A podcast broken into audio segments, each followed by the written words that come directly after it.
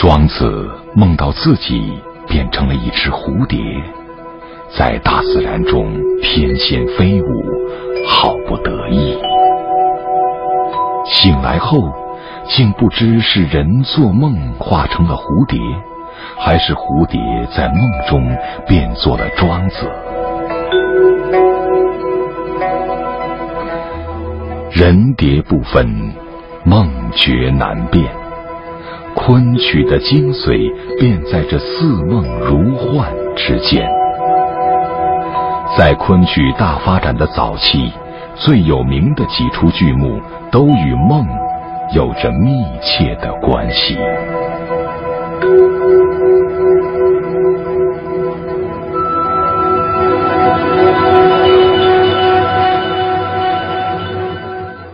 一九五五年春，女作家丁玲在报纸的一个小角落里，发现有个戏班在演昆曲《牡丹亭》与长生殿。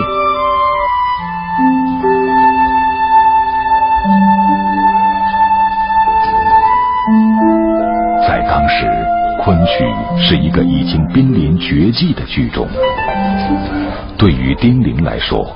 在西湖之畔还能欣赏到原汁原味的古典戏剧，的确，恍若时光倒流，前世今生。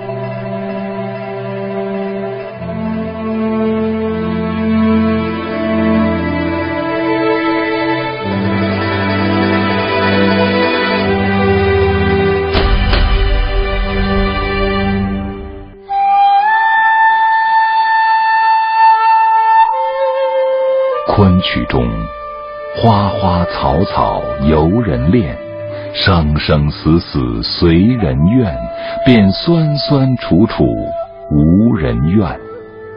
唱出中国文人洁白而凄苦的心灵，凝固在六百年的时光当中，不知惹下过多少人的眼泪。一水，二，对对对，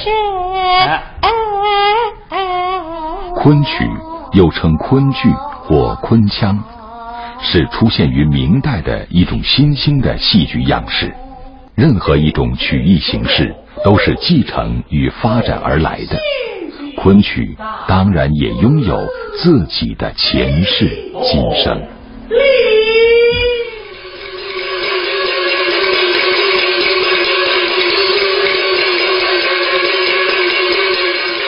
公元一二三四年的夏天，南宋联合蒙古大军，攻克了金国最后的首都蔡州，灭亡了曾经显赫一时的金王朝。这个重大的历史事件对昆曲产生了意想不到的影响。蒙古人在马上打出了江山，却没有马下治理天下的意识。整元一朝将近一百年的时间里，仅仅取士一千余人。不被统治者任用的文人，便在戏曲中寻找直白宣泄和自我定位的方式。自称杂剧班头、梨园领袖的元曲作家关汉卿这样自嘲：“我玩的是梁元乐，饮的是东京酒，赏的是洛阳花。”攀的是章台柳，表面上玩世不恭的风流浪子，消磨的却是英雄的岁月，壮士的豪情。在这种文人无用的背景下，大批知识分子便在填曲中寻找心灵的慰藉。金元杂剧、北曲。渐渐的兴盛起来，而此时在中国的南方，大批失意的官宦巨商、落魄文人齐聚临安。然而，南宋小朝廷羸弱已久，整日活在蒙古大军南下的阴影之中，除了游戏人生，还必须学习人生的游戏。于是，产生于永嘉地区的村坊小戏和浙东民间曲调得到蓬勃发展的肥沃土壤，伴奏、歌唱与表演合为一体，有着奇妙的旋律变化，成为与北曲两分天下的另一种曲艺形式——南戏。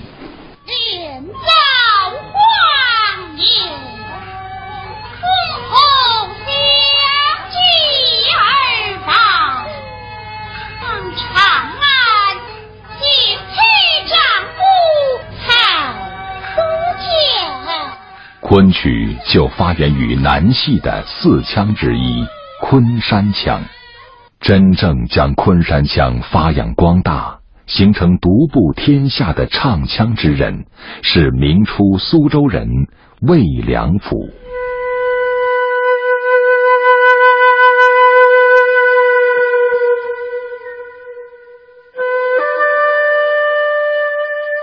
魏良辅年轻的时候学习北曲。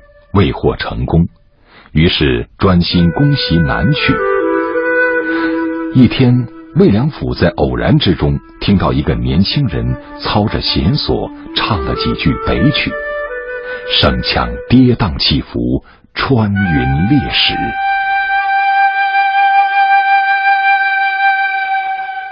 此人叫做张野堂，原是北曲弦索名家。因犯了罪，发配到苏州太仓卫。魏良辅被这个年轻人的唱腔深深吸引住了。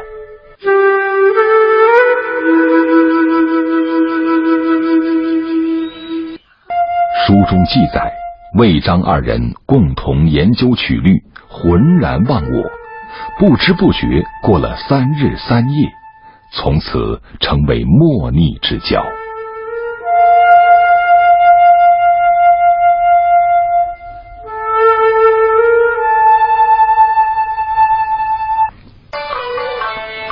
魏张二人根据吴音特色，同时使用弦索、箫管、鼓板伴奏，在昆腔伴奏中发展了多乐器的效果。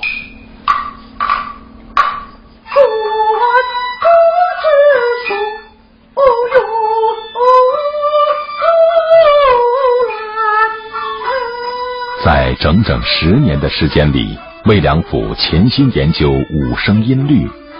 渐渐整合出一种不同以往的新腔，因为唱法细腻、舒徐委婉，而被称为水墨腔。在魏良辅的手中，昆曲逐渐完善为美轮美奂的艺术形式，他也被后世尊称为昆腔的鼻祖。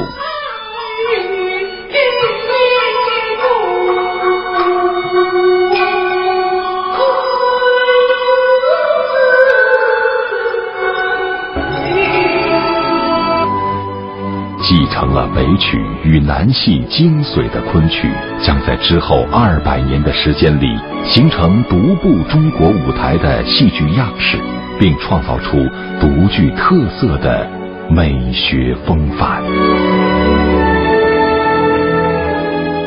曲中的角色根据人物的性别与性格分成不同的行当，行当在昆曲中被人们称之为家门。主要有生、旦、净、丑四大角色。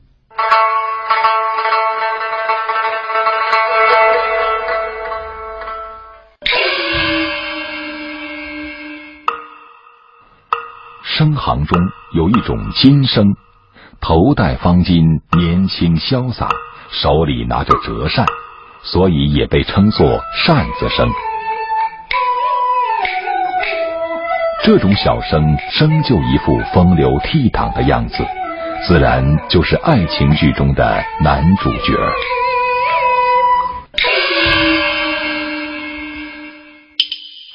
旦行是昆曲中一切女性的总称，也细分为老旦、正旦、坐旦等等。小旦是正处妙龄的美丽少女。在表演上含蓄典雅，端庄中又要透出妩媚之态。镜行也称作花脸，大花脸沉毅威武、粗犷雄浑，是富有正义感的人物。角色以帝王、忠臣、神灵为最多。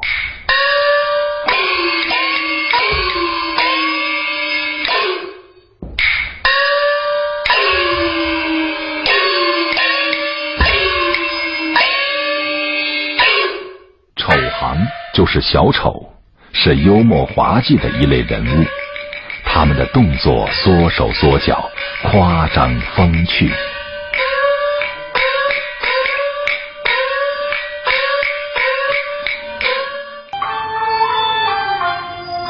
昆曲的行当不仅提炼了戏剧人物的类型，还各自具备相应的程式化表演。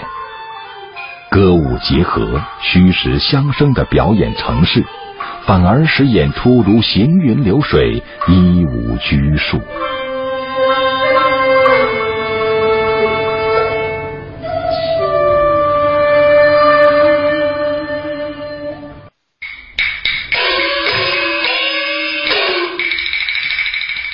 在昆曲的舞台上，演员运用虚拟的形体动作，表达所要陈述的一切。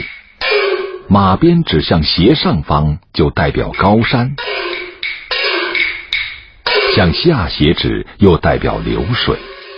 演员走一段烫马的表演，便是人行千里路，马过万重山的情景。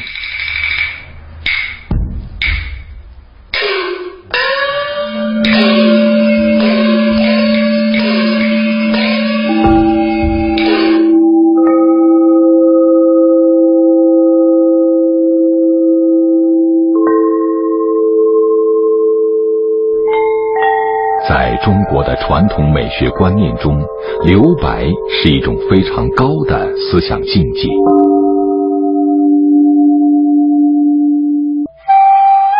无论是金戈铁马的沙场，还是原驰蜡象的雪国，亦或乱红飞过的墙头，曲径通幽的竹林。这些极难以舞台布景表现出来的时空，都能通过演员优美的舞姿、动人的神情表现出来，用象征将观众带入一种诗意的真实之中。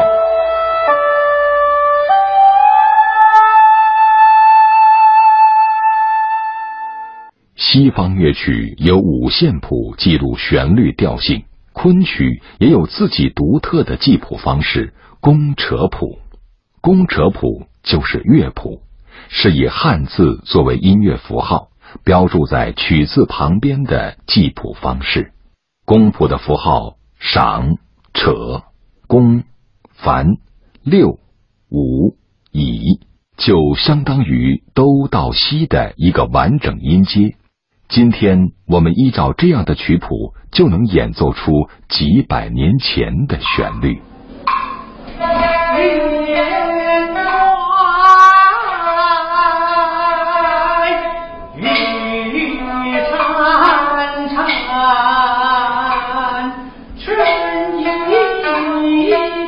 昆曲每一本戏通常有四五十出。如果全本演出需要两到三天才能演完，因为昆曲的剧目就像一个连绵延伸的长廊，所以可以被拆卸、重新组装。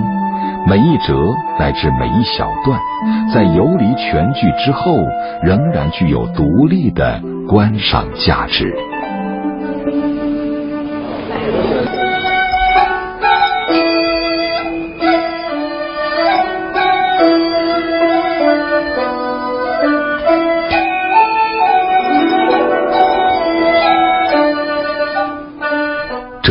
既松散又具备弹性的结构，与西方戏剧的严谨结构截然不同，体现了东方美学潇洒无羁的独特神韵，也是中国戏曲有趣的生命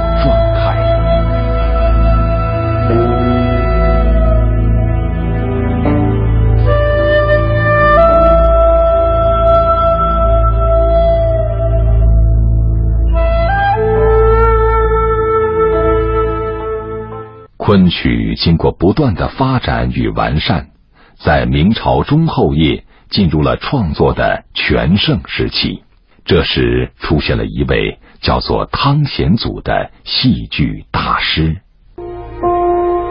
一生爱好是天然的汤显祖，三十三岁的时候考中进士，在朝中做过小官。他不满当朝首辅申时行把持朝政。专权误国，上书弹劾，从此失去了升迁的希望。四十九岁时愤然退休。回到家乡的汤显祖全心投入昆曲创作，历时二十年，创作传奇五部，每一部都流传了下来。《丹亭》是汤显祖最有名的戏剧剧本。南安太守杜宝之女杜丽娘，因为偶然的机会来到家中的后花园游赏，不觉昏昏睡去，梦中爱上了书生柳梦梅，醒后奄奄卧病，伤感致死。三年后。柳梦梅赴仕途中借助梅花观，发现杜丽娘的自画像，与丽娘幽魂相见，也不由爱上了这位美丽纯情的少女。柳梦梅起坟还魂，杜丽娘感而复生，两人的爱情冲破了世俗的一切阻力，终至。结为夫妻。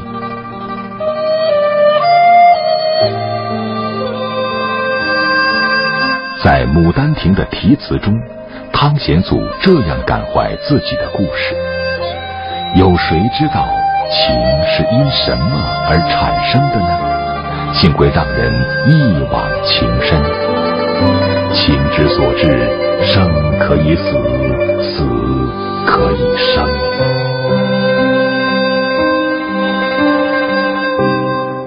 元一六六八年，清圣祖康熙七年，浙江钱塘的儒生洪升进入国子监当了太学生。是洪升秉性疏狂，恃才傲物，始终没有得到任何官职。在这种情况下，他转而将精力投入到戏曲创作之中，新编历史剧《长生殿》。讲述的是唐玄宗李隆基与杨贵妃的爱情故事。当皇帝与死去的贵妃阴阳两隔之际，他们才幡然领悟到俗世的虚伪，彼此真挚的爱情终于得到升华。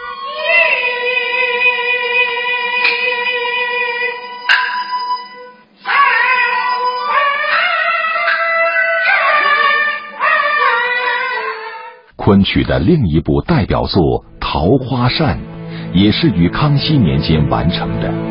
作者孔尚任是孔子六十四代孙。《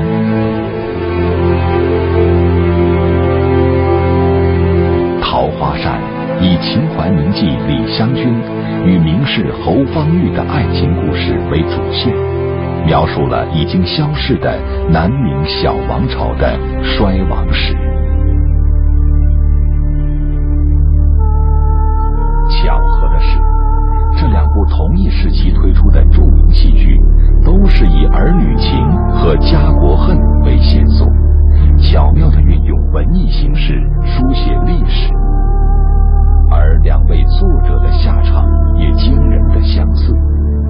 在剧组推出的瞬间跌入现实生活的谷底。在作品发表后的第二年，一个被国子监除名，一个被削职罢官。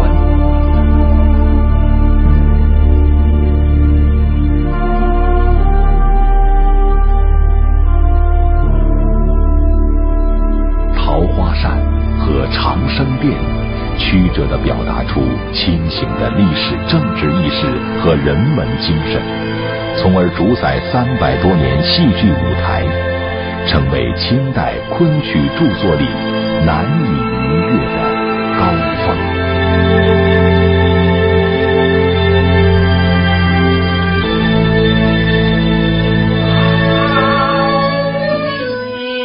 昆曲的繁荣来源于高人雅士的偏爱，以及文人墨客的投身创作。但是曲高和寡的精英文化却难以抵抗商业发展的潮流。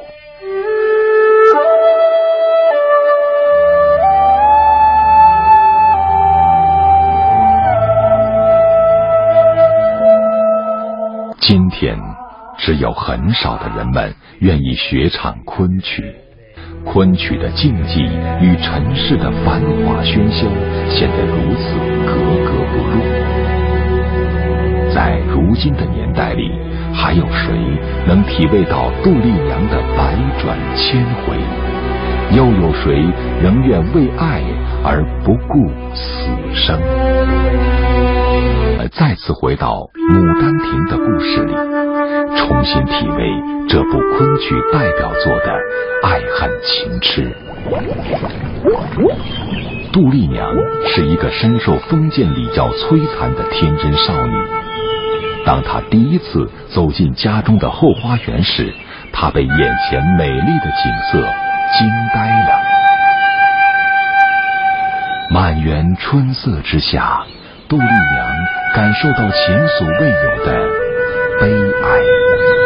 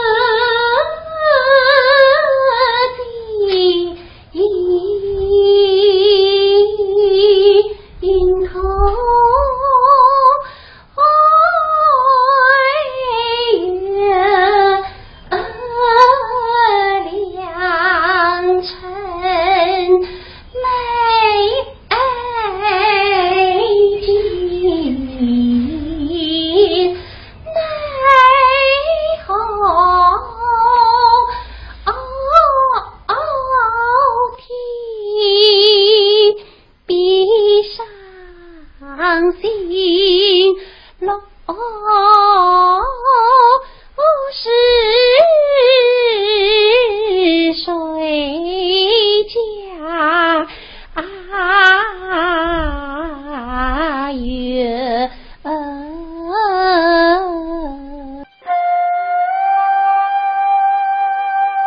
第一次感受到人世之美的杜丽娘。爱上了梦中所见的书生柳梦梅。但是，这位连自家花园都没有进过的大小姐，又怎么可能与心上人相会呢？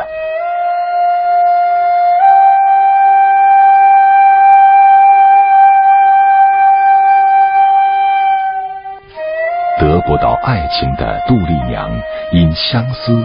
死去了，从此与同样相思自己的柳梦梅，人鬼殊途。